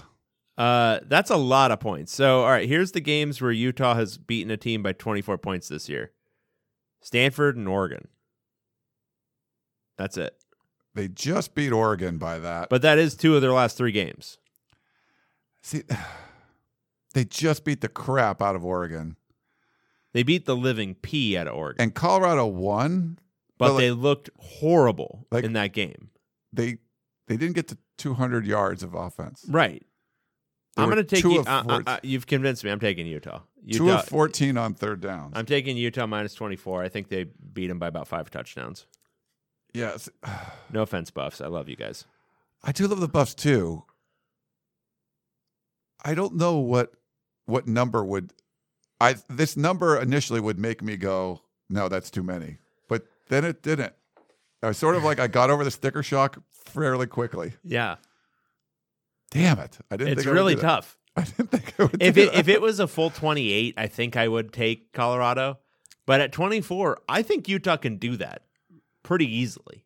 here's okay. Here's the problem. Let me pull up their their their scores. Is Nate Landman going to be back for Colorado? Mm, I don't know. So we just okay, 38-7. All right. That was that was an epic beatdown. But when they played Arizona, you know, it was at Arizona. Like was a what a 9-point game? Some of that and I felt like they came off the 52-7 win over Stanford. And that was like, okay, they're going to cover the 24. I picked uh, I think I, I picked Utah on that one. Frankly, they beat UCLA by 20 and it wasn't that close. Yeah. But could they have been looking ahead to Oregon when they were playing Arizona? Maybe. I don't know. But this is like another home game. They've already clinched the South. So there's there's a lot of reasons why they might not pile it on. But it's still like Colorado looks so bad on offense again. Colorado like two games where they're like, oh, they're good. And then I think a half. And then they went like the first half against UCLA, they were like, oh, they're still pretty good. And then they just fell off a cliff again. Mm-hmm. So they fired their offensive coordinator, I mean their offensive line coach. Things got better for two and a half games, and now they're butt again. Yeah, give me Utah. It was, that was hard, but That's I'll- a tough one. I'll that's take a, Utah That's a lot of one. points. yeah, it's a lot of one. All right, uh, let's go to the application cup. We've got. Washington State Cougars. We get to use the good one and not the bad one. Uh, they're going to go on the road to take on. Washington Huskies. Yeah, I'm going to look something up really quick because I think this one actually opened as Washington favored. Hang on. I hope we could still get that because obviously we're taking uh, Washington. Let me State. see. Let me see. I don't think we can. Uh, yeah, it opened Washington minus three, and it has already moved to Washington State minus one and a half. Uh, yeah, so it's Washington at uh, it's Washington State at Washington at 5 p.m. on FS1. Uh, Wazoo is currently a one and a half point favorite. Give me Washington State. Oh, Uh, duh. They are good. Washington is ass. Yes. Um, and uh, I, I don't know. Have they have they definitively said that they're never allowing Dylan Morris to start another football game? Because if they haven't, then I'm taking any other team. He threw for 350 yards, dude. if you say that one more time, I'm gonna jump across these desks. you you lost the bet. I love that one. That's one of my favorite. I was so Wins. angry. I was so angry paying attention to that football game because I'm like, how does this keep happening? They drive the field and then interception or fumble or fumble return for a touchdown. What is happening? The 97 yard return was so awesome. I was so angry. Washington's bad. Um, Washington State should pummel them. I can't believe we were going to get three points. And can we just say we? Re- so Jake this Dickert's going to get that job, huh? He could. Um, he's got them, you know, playing well. So uh, Sure does. All right. So we're going to go both go with Washington State. Uh, let's see. Next up, they used to call this the Civil War. We'll still call it the Civil War. Oregon State Beavers. Licking their wounds, taking on. Oregon Ducks. This is the first Saturday game, uh, 12:30 on ESPN. Oregon State at Oregon. Uh, Oregon is a seven-point home favorite over the mighty Beavs. That's a tough one for me. So Oregon, what you've got there Yep. is a team Just got shellacked. just got absolutely pounded by Stanford, or not by Stanford, by Utah. Uh, I mean, they also lost. That- that's true. They also did lose. they did, but that was earlier in the year. uh, yeah. On the other side, you have Oregon State, a team that has won its last two games by two touchdowns and three touchdowns. But previous to that, they managed to lose to Colorado and Cal on the road, each of them. Uh, their road performance this year is outside of uh, playing the Little Sisters of the Poor, USC. Mm-hmm. Uh, they've lost every single road game. They lost to Wazoo, they lost to Purdue, they lost to Cal, and they lost to Colorado. Uh, what type of game is this? Is this a home game? This is a same state, But, but, a- not in the same stadium that they would Mm. play in. It's farther away, so we'll call it a road game. okay, all right. I like Oregon State. I think they've actually fixed their defense a little bit in this post uh, Tibesar era. Yeah. Um, however, hmm However, uh, I don't think Oregon's going to play that horribly again in their final game of the season. Okay. But will they? This is for okay. So we didn't really talk about this, but. So Utah won the South. Pac-12 North. Oregon wins. They're in. Oregon State wins, and Washington State loses. Oregon State's in. Oregon State wins and Washington State wins. Washington State gets it because of the tiebreaker, and they have the better division record. So does Oregon have the weird thing going on that USC had all those um, Carroll years, where if they weren't in the national championship picture, they sort of were like, "Ugh, do we have to play for the Rose Bowl?" They were like they were going to go to the playoffs, and now they're not. And Are they going to have a little Utah might have that? screwed themselves because they could have lost the game, and Oregon goes to the playoffs, and then That's Utah- all stupid though, because Utah should beat their ass again. they will. Yeah, uh, I'm gonna take Oregon State. I've talked myself back out of it. Nice. State. Yeah, I think they uh, they cover the seven. I don't know if they win, but they cover the seven. Okay, uh, I'm going to take the Ducks. I need to go. I need to try to catch up a little bit. Uh, I'm sort of on the fence on this one. Don't feel very strongly, but uh, Oregon State. I've picked them. I think almost every game this year, if not every game.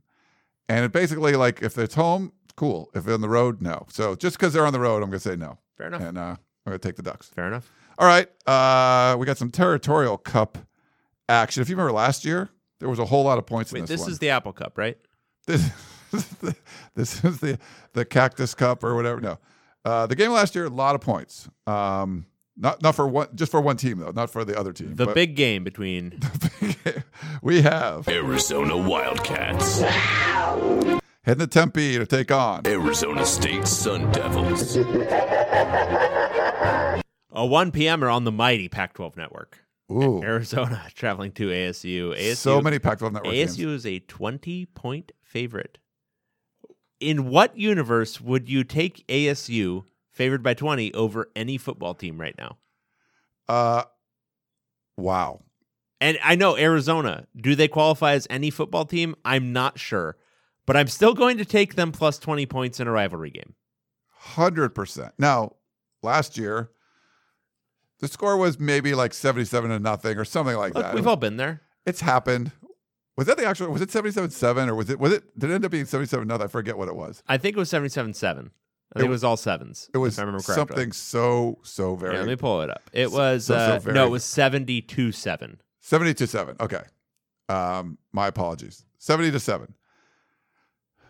Arizona's been pretty good as big dogs. Like Mhm. they're you know I think Jet. I think Jedd's gonna have him motivated for this one. Don Brown's uh, swan song. they, they didn't cover you know last week with Washington State, but that was like in the snow. Like this is just you know different elevation, same damn state. You know it's gonna be hot, whatever. Yeah, give me the twenty points in this one. Uh, I will not like. I think this will be a a multiple unit bet for me. I think I'll, this is one I'm going to put at least two units on. Um, a lot of confidence. feel in pretty confident. right there. Yeah, uh, but I'm not. I, I could I could put my head on the pillow, going ASU is just not that good. They're just not very good football team. Twenty points with anybody, like Stanford, I might take twenty points against this. Maybe not, but I think I would. I would take twenty points. Stanford, Stanford, Arizona State plus twenty. You taking them, Stanford? Yeah. Yeah. Yeah. Yeah. Yeah, Oh, so I feel pretty good about this. And if I lose, it's like, okay, fine. Like it certainly could happen. Arizona, you know, could fall apart. Arizona State's got enough talent; they could put it together. But I, I will. My head will go on the pillow very, you know, soundly, uh, taking these twenty points. Okay, uh, we don't have a sound for this one, so you can do this one. Uh, uh, Notre Dame Fighting Irish. You want to? Oh, me pot of gold. I don't know what that was. That wasn't even Irish. Uh, they're going to be on the road taking on. Stanford Cardinal. I'm assuming this is NBC. ESPN doesn't have it listed, but 5 p.m. on NBC. I'm assuming. No, it's at Stanford, so it won't be NBC. Well, then what the hell network is it? Uh, let me pull it up for you. It's not ABC. It is. Sorry. This is great podcasting stuff here. Whatever. Uh, Fox, Well, what the hell, ESPN? Come on, just list the damn things because I'm using this as my reference point. 5 p.m. on Fox. 5 p.m. on Big Fox, number eight Notre Dame going to three and eight Stanford. Uh, Notre Dame's a 17 point road favorite. Um, Ooh. so I haven't I haven't touched in on Notre Dame in a while. What have they been doing? Oh, they wow. They crushed. They beat Georgia Tech by 55. they beat Virginia on the road by 25. They beat Okay, so they they've allowed 9 points in their last 3 games Right. total. Well, but see, Stanford's. I mean, but Stanford's scoring right now. They're like they're on a scoring frenzy. Uh yeah, they? I mean, give me Notre Dame. Yeah, duh. give, give me Notre Dame. No Yeah. question about it. But, um, um, Yeah. What what else could you do here? I, I- there's you can't take Stanford. No. You- like Cal just walloped them like in the same stadium. Like yeah, uh, Notre Dame's gonna. It, they should murder them. Like it should be uh, absolute bloodletting. If they if, if Stanford goes three and nine this year, you're telling me you don't think David Shaw even has a chance of being fired? I don't think just for the people. I, I need to make some more calls, but like I haven't talked to anyone that feels like even like Art. I talked to RJ. He's like they'll never fire him, and I, that's what I've heard from people. Like they're never going to fire him. Like he's just no. It's bad, dude. It's I- I- really bad. Uh, yeah, this is. I feel pretty good about these picks. Yeah, I feel really good about that one. I could. I, I, could- feel like we found some um, rather soft first week lines here in the like 14th week of the season. this might be a double. I might have to put a couple units on this. Uh, This Yeah. is the biggest weekend. I gotta. I gotta like bet some money. I gotta like. Oh, Oh, we've got one coming up that I feel is going to be a, a heavy one. A heavy one? heavy, heavy, heavy winner for all right. Uh, all right. This is Mostly because of its location more than anything. Right. Uh, so we have uh, the first place team in the Pac-12, four and zero BYU. you want to do you want to do a? Oh wait, we have a Cougar. Well, hold- I could Yeah, like give him give him the Cougar. hold on. Uh, Washington BYU. State Cougars. Loved it. that was pretty good. That was great. Okay, I like kind of dubbed it on the fly. Uh, taking on USC Trojans. This is 7:30 on ESPN. Number 14 BYU traveling to that's important. uh, the Los Angeles Memorial Coliseum to take on USC. BYU is a seven-point road favorite here. Obviously, we are both taking BYU here. The reason being that USC, its home performance this year, uh, beat San Jose State. Hey, they beat a team. they did beat a team. San Jose State, 30 to 7. Then they lost to Stanford by two touchdowns. Then and they allowed allowed 42 points. Then they lost to Oregon State by 18 points, allowing 45 points. Then they lost to Utah by 16, allowing 42 points.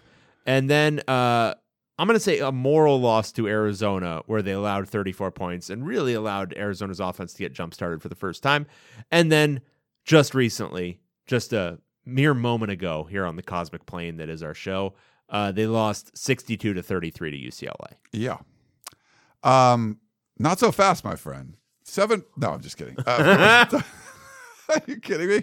Uh, so what What's the line at which you would have not taken BYU? So let me. I, okay, we, we'll get to that in a second. Let me tell you Arizona's what they've scored this year. So they've scored 16, 14, 19, 19, 16, 0, 16. We're going to skip one. 10, uh, 29, and 18. There's one thing that's not like that. Remember you watch it like, what was it, uh, Zoom or Uh-huh. like whatever. One of these things are not like the other. Was that Sesame Street? 34 against USC. Like, Yeah, by baby. far and away the most points uh, scored by the Wildcats this year. And that was, like you said, in the not so friendly confines of the LA Coliseum. USC has given up 225. I got to ask Donte Williams this tonight 225 points to conference opponents in the Coliseum, outscored by 70 in conference play at home. Never happened before. Uh, I wrote a column. This is the worst USC team since 1957 when they went one and nine. Like they went three and eight in 1991 with Larry Smith, but they beat number five Penn State that year. Like Petros Papadakis was the captain of the 2000 team that went five and seven. They finished tied for last, but they were competitive in games. Like this team is non-competitive. BYU is sort of like UCLA on steroids. Like it's going to be pound the ball, run the ball downhill, better coached. Yeah, give me all of the BYU. This will be a multi-unit game for sure. So this um, SRS is a simple rating system. It's uh, Yeah. basically it's a point differential thing. Like uh, uh, relative to an average team, what would you be expected to win or lose by? This is the first negative SRS that USC has had since 1957 this season. I said this was the worst team since 1957 in my column. Yeah, I could have like used that as data. yeah. That is that is Can the you data send point. me that? I was email me that thing. I want to like. Yeah, yeah, no. You just go to uh, SRS USC football seasons, the historical record. You can sort by SRS, but really just look at the graph because it's the first negative number you see after this year. So even uh, three years ago, when they were bad, they were nowhere near as bad as they are this year. SRS. I'm gonna yes. I'm gonna write this down because I need to like.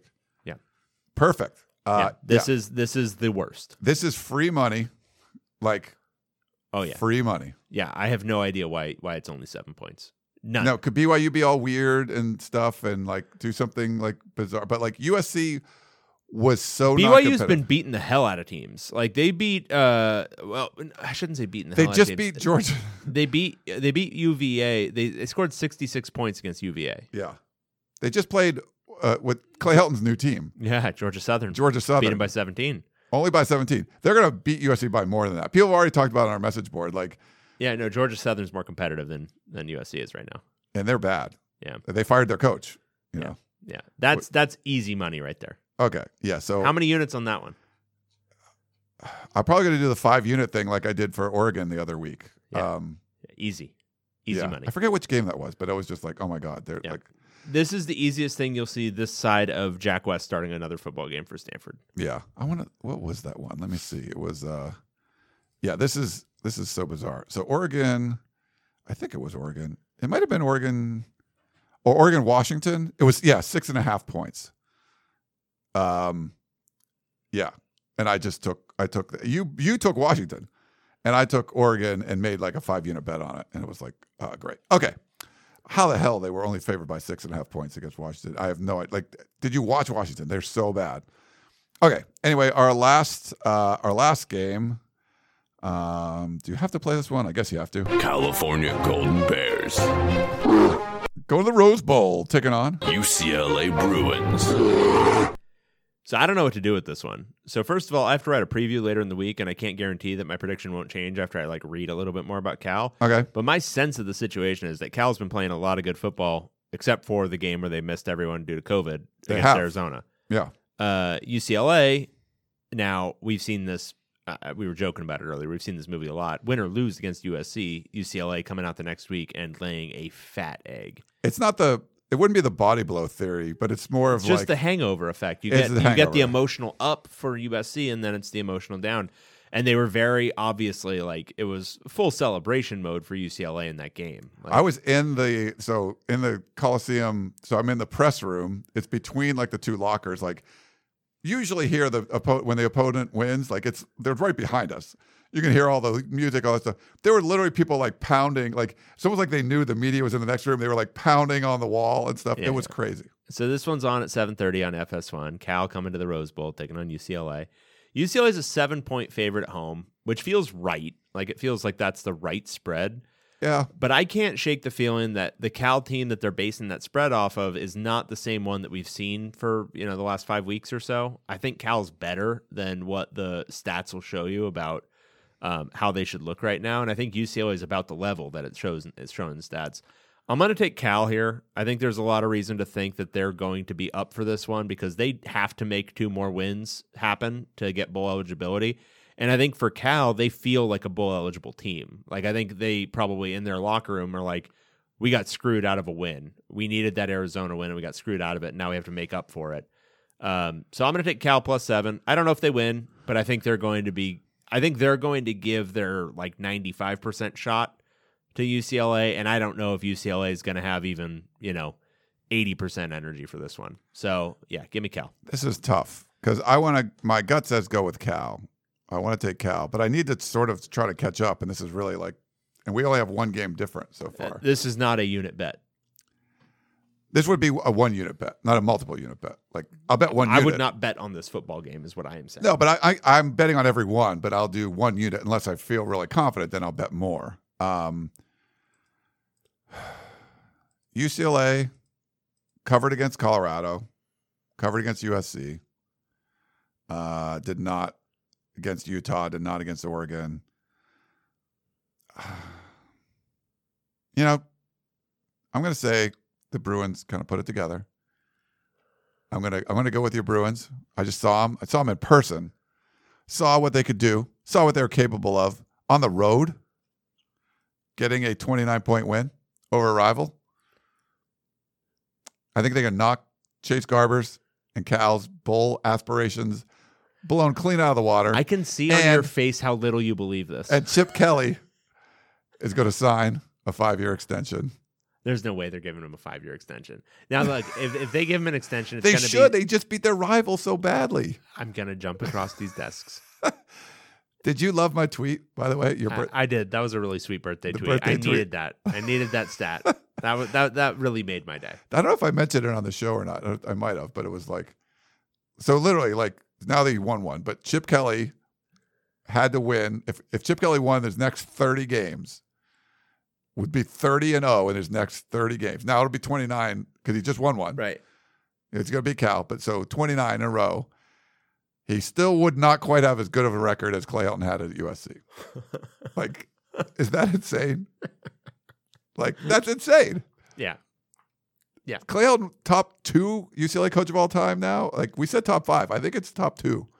I'm gonna I'm gonna jump across these two desks. I mean, that's obviously with a basketball school, you're going to get stuff like Oh, that, man. right? So it's just like, ooh ooh ooh. All right. Well, those are our picks. I'm gonna I'm gonna take the Bruins because I need to uh, catch up. with It's funny we do picks for our um, for my staff. US picking USC. Everyone picked UCLA on my staff. I bet UCLA big, but I'm behind on them, and I just did. I'm like I'm just gonna pick USC just because I'm already behind. I'm not gonna catch up. I have to just try to catch up to everybody and pick USC. And that didn't work, but but I I put my money on UCLA because I was just like whatever. Okay, let's take a quick break and we'll come back. We just have a few questions to get to.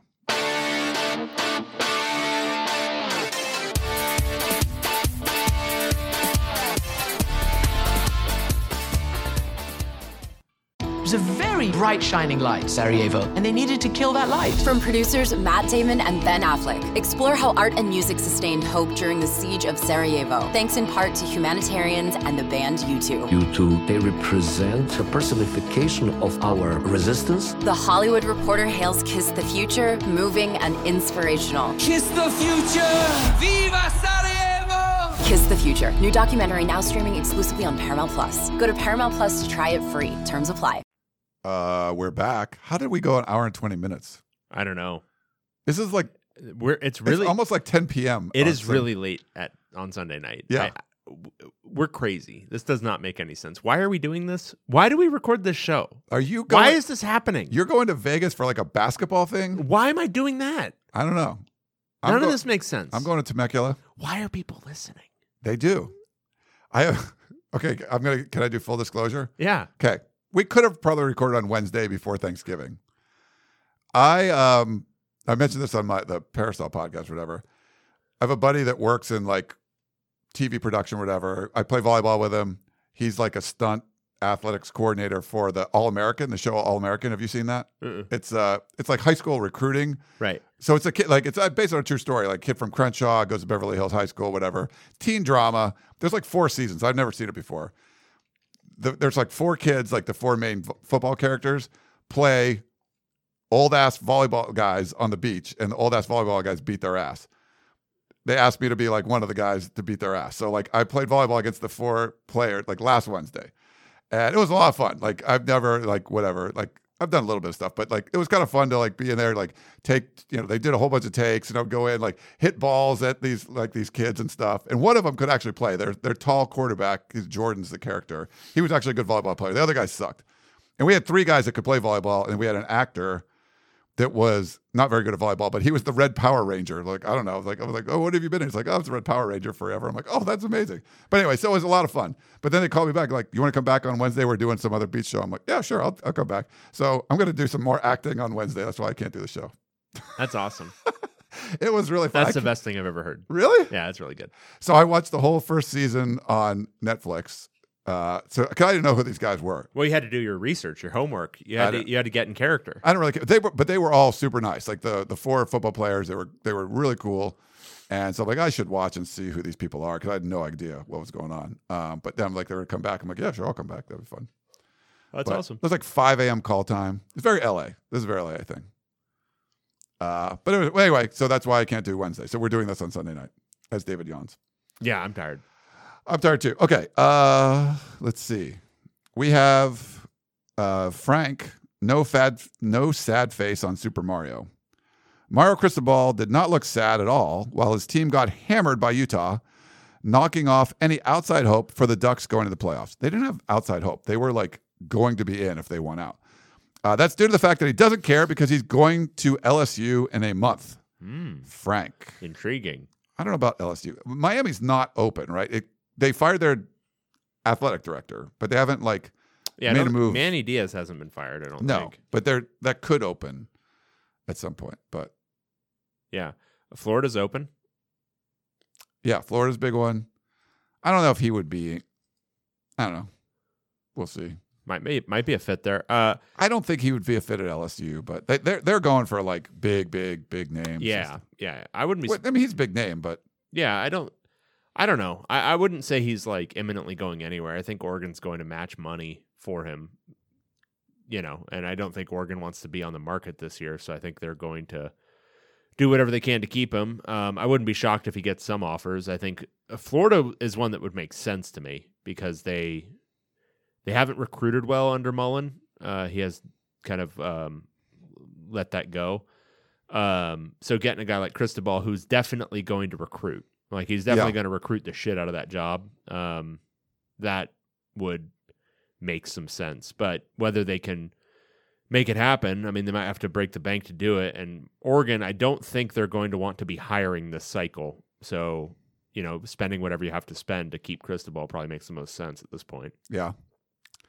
Uh, I think. I mean, if Miami does open, that's the one I think you'd have to worry about the most. But Maybe. I don't know. We'll see. All right. Uh, this one uh, is from a text message. Uh, first of all, go Utes. Beating Oregon last night exercised a lot of demons from 2019. Wouldn't it be the most Pac 12 thing ever if a school, Wazoo, with a coach fired for crazy reasons, makes the Pac 12 title game? Also, with three potential. Yeah, that would be the most Pac 12 thing. Actually, the most Pac 12 thing would be if they won the conference. That would be crazy. Yeah. Yeah, Interim really head coach wins the Pac-12. Yeah. Also, with three, potentially four Pac 12 jobs opening Washington, Wazoo, USC, and maybe ASU, who would be an ideal candidate for each job? I mean, I think just Dickert at Washington State right now, like I think Dickert makes a lot of sense. I like the idea of a defensive coach at Wazoo. Um, we haven't really seen it before. I'm interested to see it, uh, or seen it recently, I should say. yeah, Uh, Washington, like a Billy Napier or like what Kalen fits, DeBoer. What fits there? I think DeBoer makes makes us DeBoer. I think would be good. He's he's. I mean, he could be. I mean, he could be one of the best candidates out there. he Just- might. I mean, he might be a dominant coach. You just don't know. I mean, at He the just hasn't done it at the lower level, he was freaky good. Yeah. Um. So yeah, he could be really good. Uh, he's maybe your, you know, if you're looking for like a Chris Petersen type, maybe he's the closest thing to it. Um, USC, I guess it's Fickell. Yeah, I just I don't see him leaving. No, But I mean, it could be. But like, I've grown on Aranda a lot. Um, but I still like Matt Campbell. Like USC fans love Aranda for some reason, not as much on Campbell. But like, you got to rebuild, and Campbell's done that. And when people like say things about James Franklin, like he rebuilt Vanderbilt, they were terrible. He made them great. And then as soon as he left, they're terrible. Like that's the kind of stuff you're like, wow. No, yeah, he hasn't been the best at Penn State, but he showed the ability to rebuild. And certainly Matt Campbell took a program that like they had like one nine win season in history or something like that. Like it's crazy what how bad Iowa State was. Um, so I think either one of those two guys, I think, would be probably good. I don't know who, like honestly, or just you know outside of Clancy Pendergast or Jeff Fisher, who, uh, the the no BS who would one- scare you the most? Like who would you be like? Oh crap, they've hired that guy. honestly, it would be somebody who's I, who I think is an actually really good coach who um, would bring them back a little bit of um, uh, toughness. I'm I'm not no I'm not even being facetious. I don't know if Aranda actually makes the most sense for that. I think like a guy like Kalani Sitake Oh, yeah, would actually be really really good there. Um, they just the thing is you always have to build into the evaluation who would USC actually drop down to pick up because they're not going to go hire Kalani Sitake. They're not going to hire Kalen DeBoer. Each of those guys would probably kill this job. they probably would. They yeah. would murder it, blow it out of the water. But USC in its um, in its arrogance is not going to ever be able to make that hire. And so it has to be somebody with a name, you know, somebody who's a Power Five head coach, somebody who's like at least done it at some level. And when you're talking about that, I think Aranda makes more sense to me than Campbell. Um, I think he is the. Uh, I like Campbell. I think he's pretty good. I don't know that I see elite there, uh, but Aranda might be. Like Yeah, he, he might be. have that. He just Um, hasn't done it that long. And he's also like a pure defensive guy, um, which you know I, I heard that talked about a lot during that game uh, on Saturday.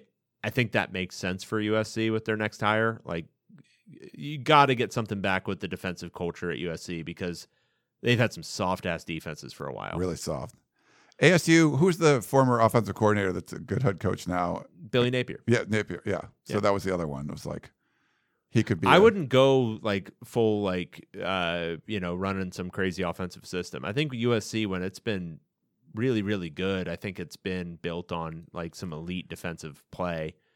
Um, and I think you can find it at USC. Like I think you can recruit that level of athlete, and you can pitch a lineage of that sort of stuff that's very recent too. Um, Yeah. So I don't know. I, I I think there's a lot of ways you can go with the USC job because uh, it's. Oh, I moved on to ASU. Sorry, you're going. Oh, we're going back to ASU. That's what I said for Billy. Like, ASU. oh Billy. oh, th- I thought you were talking about that for USC. no, no, no. Like Yeah.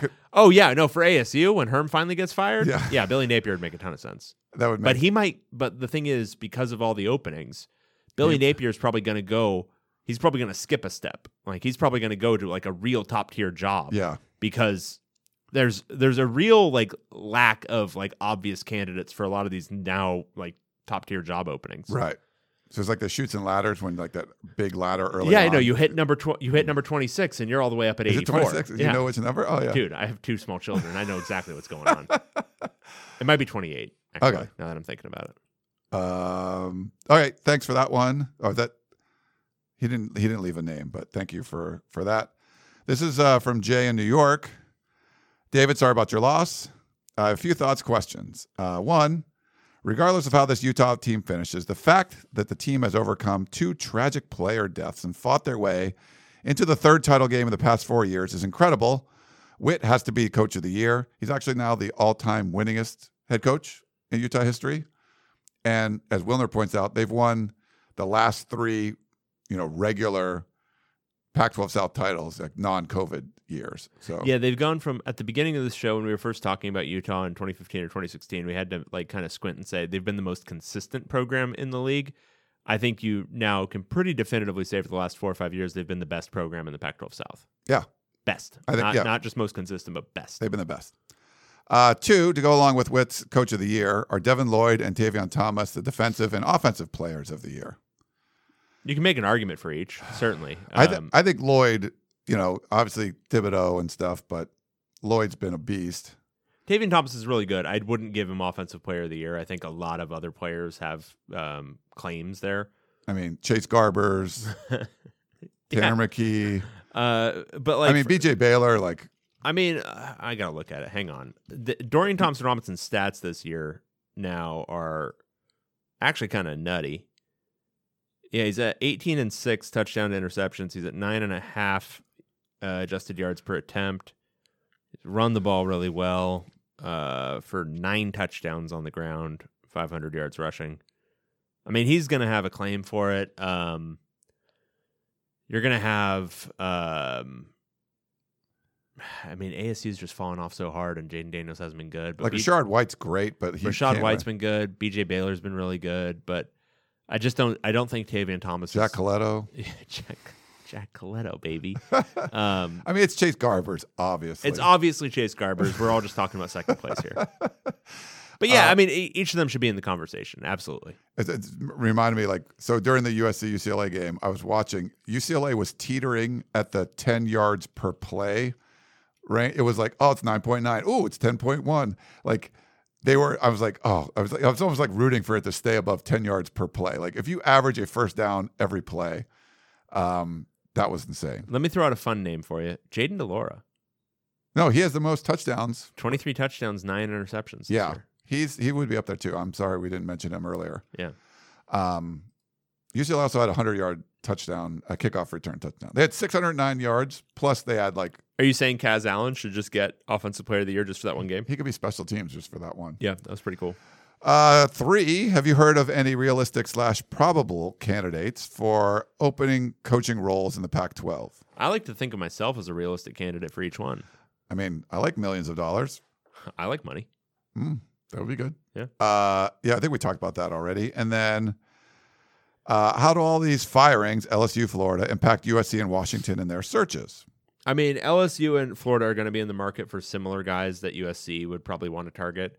I think Washington they should aim and and this is again, I think they should aim a tier lower at potentially better coaches. Like I think if if they aim at from the jump, Kalani Sitake or Kalen DeBoer, they're going to end up I think really happy with what they've got. Um, whereas if you you know put yourself in the whatever it is, the Matt Campbell sweepstakes or the Dave Aranda sweepstakes, probably not going to end up with him. Probably going to delay your search. And even if you do, he might not even be as good as the guys that you could get a little bit easier. Yeah. Ah, fair.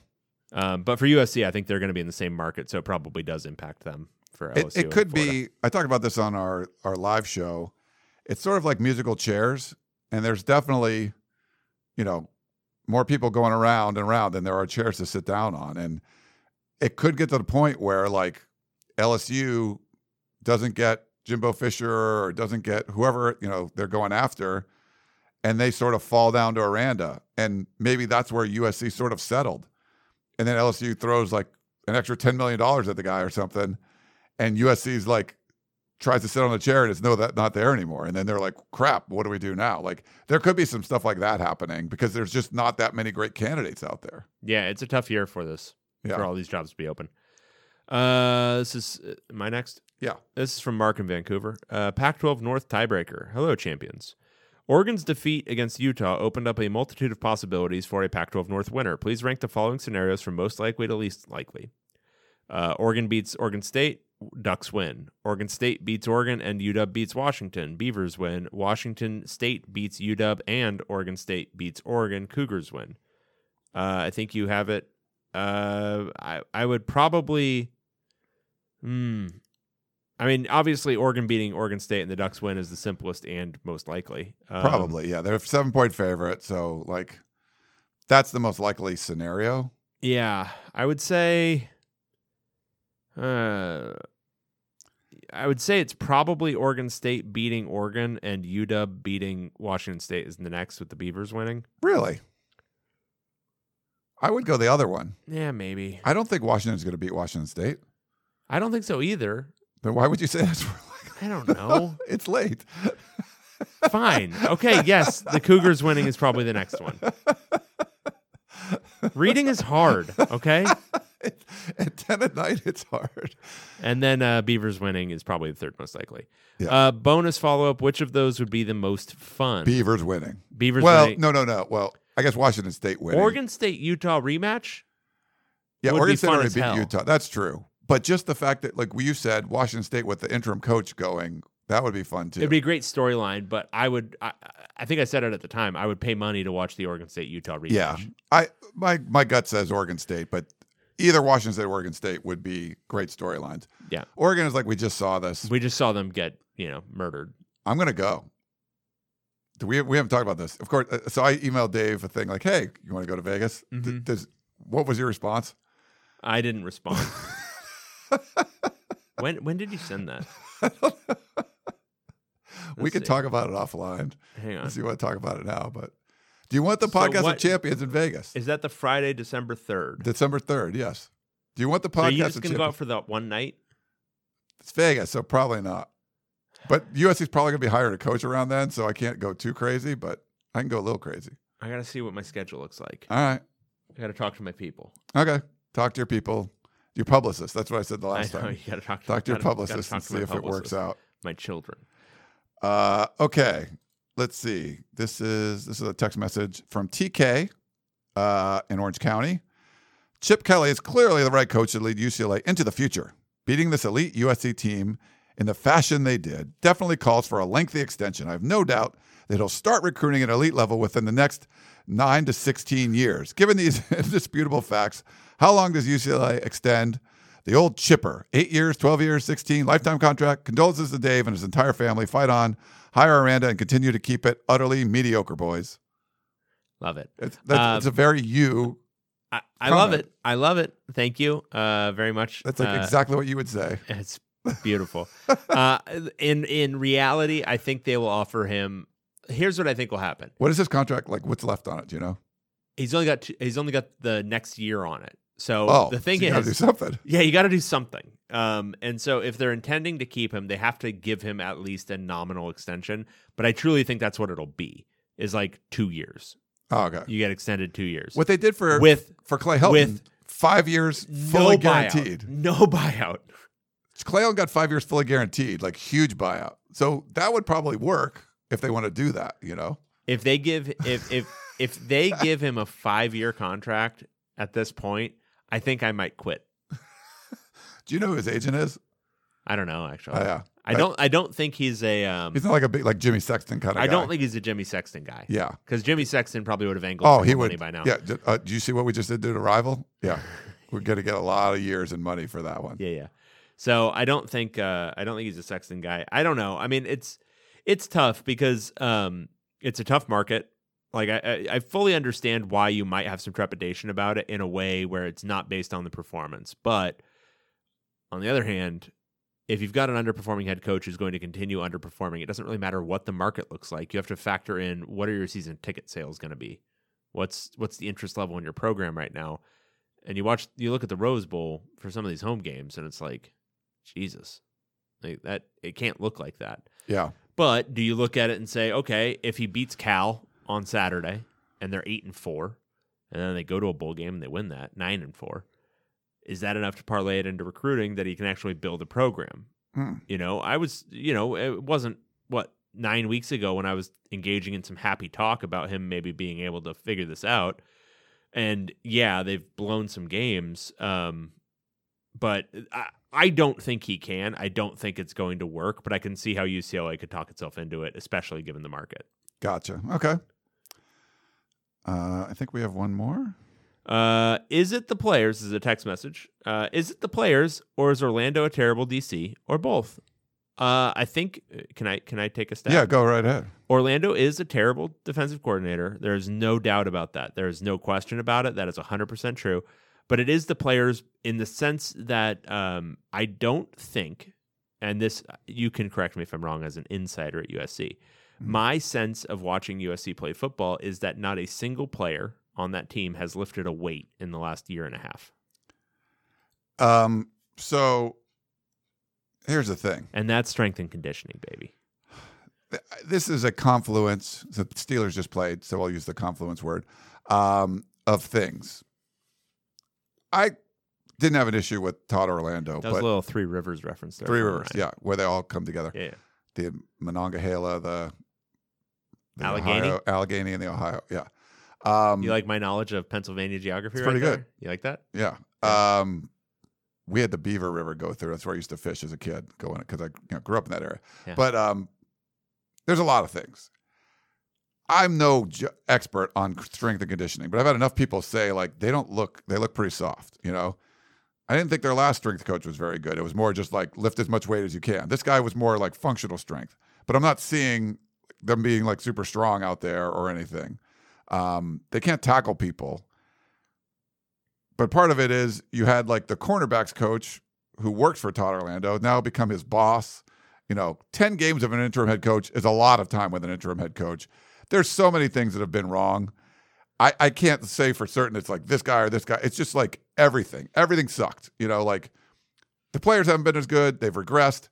I think we, we had a question like, what if Nick Saban came in and, and coached these guys, the same team, the same players for like 12 months? Like, they'd probably win the Pac 12. Like, I think they're good enough players that they could still be good if they had a good coach. But they didn't have a good, you know, athletic director. They didn't have a good head coach. I don't think they have good assistant coaches. They haven't been developed. So I think it's like a confluence of things. Um, that's what I would say, but I don't know. But I, thi- I, I think that's right. But yeah, I mean, I think they look really soft. Like, and and that's that's that's. It's amazing to me that Clay Helton was able to win as many games as he did, undermined by his strength and conditioning staff the way he was. he had hired he hired um a strength coach that hadn't worked in college for five years, and then He takes a shot on a guy, and you're trying to beat himself. You're trying to beat him up about it. Yeah, I liked Aaron Ausmus. He, Aaron sat in those chairs right next to you. Like he came in, the, and he lived in Redondo. He came on the show, and he was fun to talk to. Um, I haven't talked to Robert Steiner, the guy that they've got from they brought they hired him from Notre Dame. He was an assistant at Notre Dame. He hasn't really talked to the media very much, um, but I haven't talked to him yet. But I don't know. But thanks for the questions. It's uh, it's yeah. We're why are we doing this? I don't know. It's it's almost ten fifteen on a Sunday night. I'm flying to Vegas tomorrow morning Oh, to watch, go- should we to watch get a- basketball. Should we go get a beer somewhere? or- no, no. I don't know why I'm doing this. Why you why, why are you watching basketball? I have no idea. Nobody. None of this makes any sense. Yeah. UCLA is playing Gonzaga. though. It's going to be great. Oh, good. Yeah, we're going to love it. Nice. Yeah. Um, is it like a tournament in Vegas or? Uh, it's like a fake tournament, one of those basketball preseason tournaments. That's not really a tournament. Okay. It's like a Just like an exhibition a of showcase. basketball. Four Yeah. teams, two teams. Four play. teams. Four teams enter.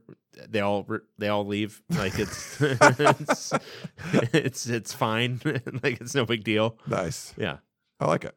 Uh, all right. Well, let's wrap shit up here. Um, oh my God, we went an hour and forty five minutes. And I feel like our cursing level was higher on this one. it was a little bit higher. At least for me It's later. We had a beer. Yeah. the people requested us to be drunk. I did so the show I did Thursday. I wanted to drink for because I I gave blood earlier, and I was like, oh, if I have a couple drinks, I'm gonna be like really tipsy. That would be fun, but I didn't. Um, Thank God. I could have done that. Okay. Anyway, I didn't watch the games though, so that's good. Yeah. Uh, or at least live. Uh, that is David Woods. I am Ryan Abraham. Thanks so much for tuning in to the podcast of champions. It's our biggest weekend of college football for a while, so enjoy it, everybody. We uh, hope you enjoyed the show as well, and we will talk to you next time. Adios.